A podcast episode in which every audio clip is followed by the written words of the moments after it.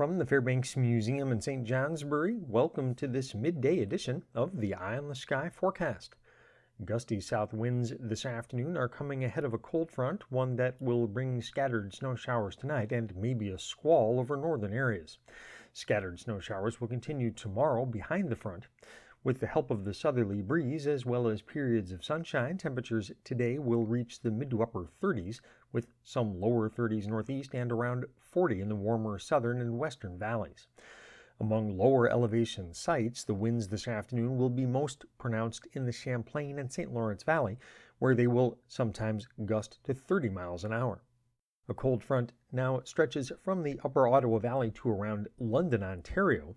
Snow showers along and ahead of the front will reach the St. Lawrence Valley around sunset, reaching the northern Champlain Valley by around 7 p.m., and the rest of northern Vermont between 7 and 10 p.m.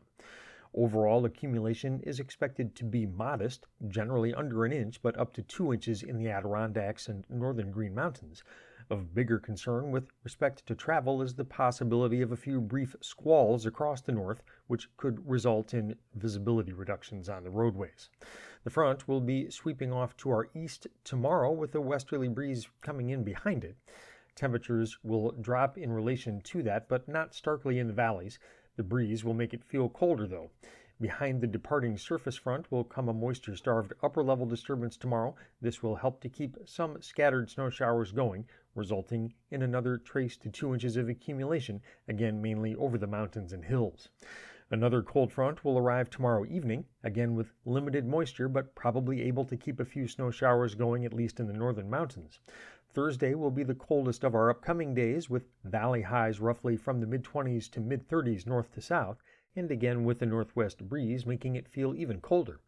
Noticeably warmer temperatures will then arrive behind a warm front on Friday.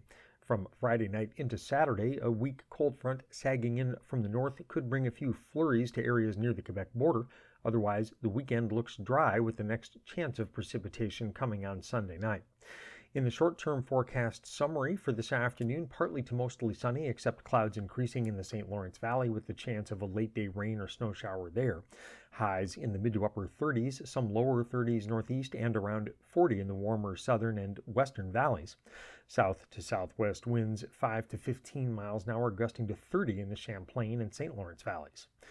Tonight, partly to mostly cloudy, scattered snow showers north and in the southern greens, likely in the northern greens with a trace to 2 inches.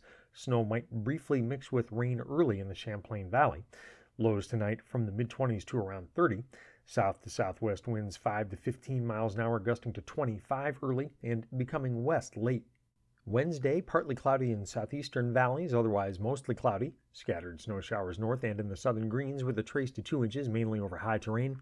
High temperatures on Wednesday mainly in the low to mid 30s, mid to upper 30s in southeastern valleys and some upper 20s northeast and in the Adirondacks.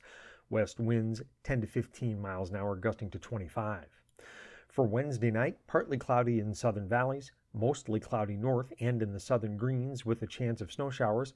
Lows on Wednesday night from the upper teens to lower 20s in the south and in the Champlain and St. Lawrence valleys. Low to mid teens elsewhere north with some single digits in the cold hollows. Northwest winds gusting to 25. And for Thursday, partly cloudy north, mostly sunny south. Highs from the upper 20s to mid 30s, some mid 20s northeast and in the Adirondacks. Northwest winds gusting to 20. I'm meteorologist Lawrence Hayes with an eye on the sky.